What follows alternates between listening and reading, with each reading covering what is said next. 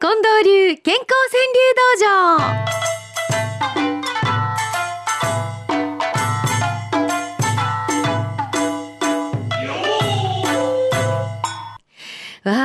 この近藤流健康川柳道場と大きな声を出すのが 近藤さん。えこのねうん美しい光の中で、もう私一生この光の中で叫んでたいわ。近藤流健康川柳道場って。えで若干若干言って。もうちゃっかちゃっかちゃっちゃらちゃちゃっちゃ。もうな黄金の時間やな。おおの時間本当に もうこれでね、あのすべて体が浄化されました 今っていうぐらいうのん。いい朝でございます。はい。えー今日はですねまずこういう母の日川柳からい,、うん。こうと思います、この間の日曜日の母の日ね、うん。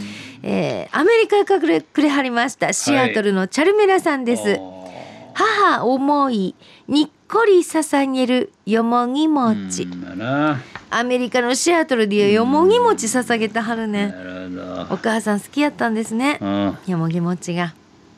でねえっ、と5歳の秋山りさちゃんって、うん。この間電話つないだの覚えてはります、うん。りさちゃんはーい言う人ね、うん。あのねなんか母の日にお花をあげて母の日。なるほどやられた感じがしますね。大人では思いつかんな。母の日にお花をはあげて母の日。もう力抜けるわもう。大熊ひろ子さんです。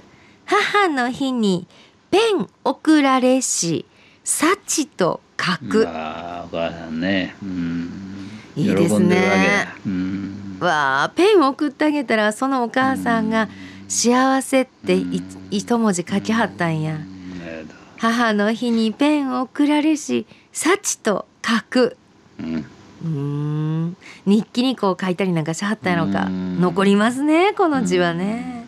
ロンレンジャースさんです。母の日にいない寂しさ思い知り。うーんそうですよね。お母様闘病してらしたんですよね。うん。介護でちょっとしばらくうん。川柳作られへんねんっていうお便りいただいてたんですようん。実はね。母の日にいない寂しさ思い知り。アスカルビーさんは母の墓カーネーションが笑ってる。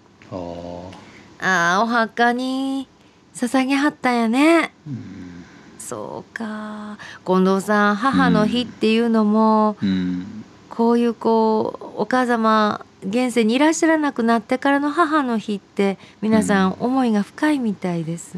改めてね。ね。うん。そんなもんなんですね。母の墓カーネーションが笑ってる。りんご丸かじりさんは父の日はいつかなと亭主いい。来るのは来るんでしょうけどね。うん。誰も知らんねん、そんなこと。何事もなく過ぎていくと何事もなく過ぎていく父の日であった。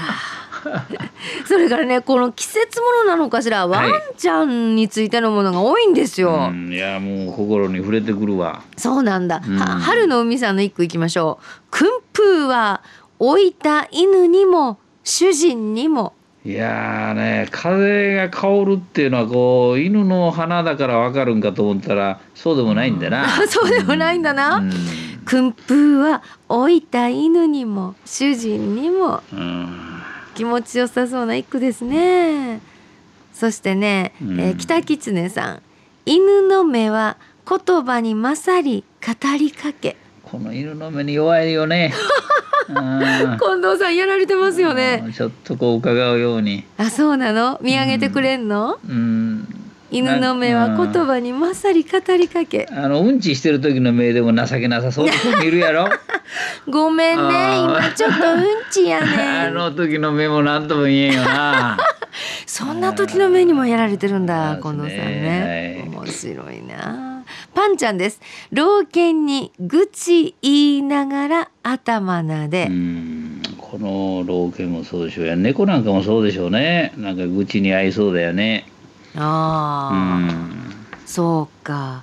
愚痴痛くなるのうね、んそうですね。老犬に愚痴言いながら頭なで。リリー・ローズさん犬とする欅の下の深呼吸。ああ今欅綺麗よ。あうん今朝なんかほんとキラキラちょっとお風に揺れたりしてんじゃないかあ、な、近藤さんの好きな欅の木、うん。犬とする欅の下の深呼吸。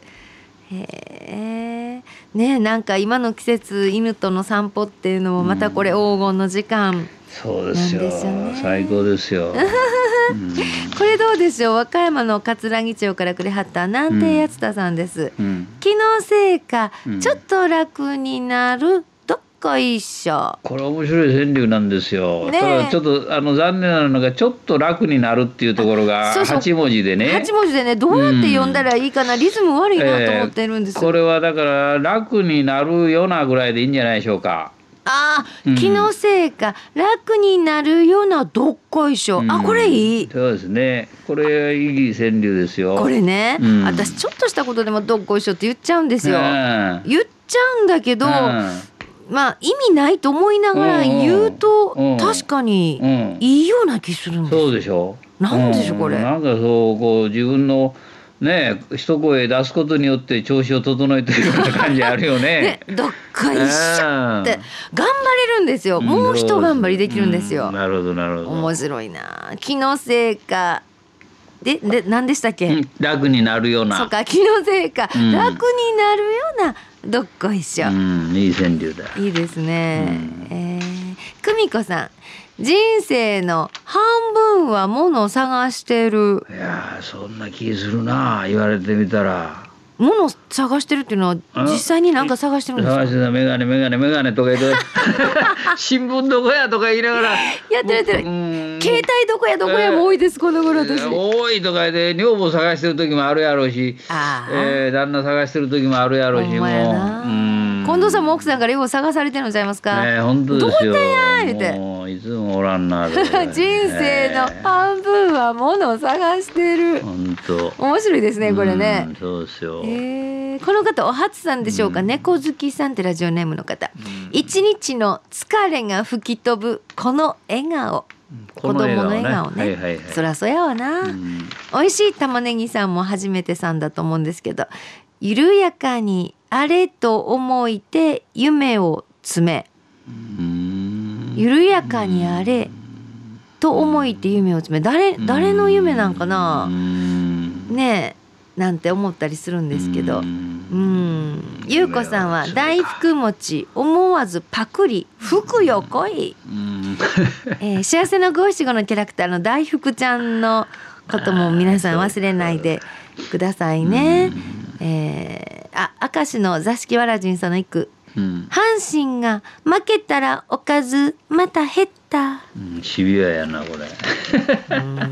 厳しいな。あ、えー今週もこんな風にいっぱいいただきました、あ川田博さんのも今週なのではな花子ちゃん顔をあからめウェディング。あなるほど。えー、なんやまだ花子さん。もう結婚できんねや困った瀬戸際になってきましたな水野明子、えー、皆さんどうぞまた来週に向けてお送りください。おはがきの場合郵便番号530-8304毎日放送ラジオ幸せの575の係です。ファックスは066809の9090 6809の9090です。e メールの場合は数字の575アットマーク 179.com でお待ちしております。これぞというふうにえー師範が選んでくれはりますと毎日新聞朝刊一面にも載る可能性がありますよ。では幸せの五七五番組ラストに今週の特選5句を発表します。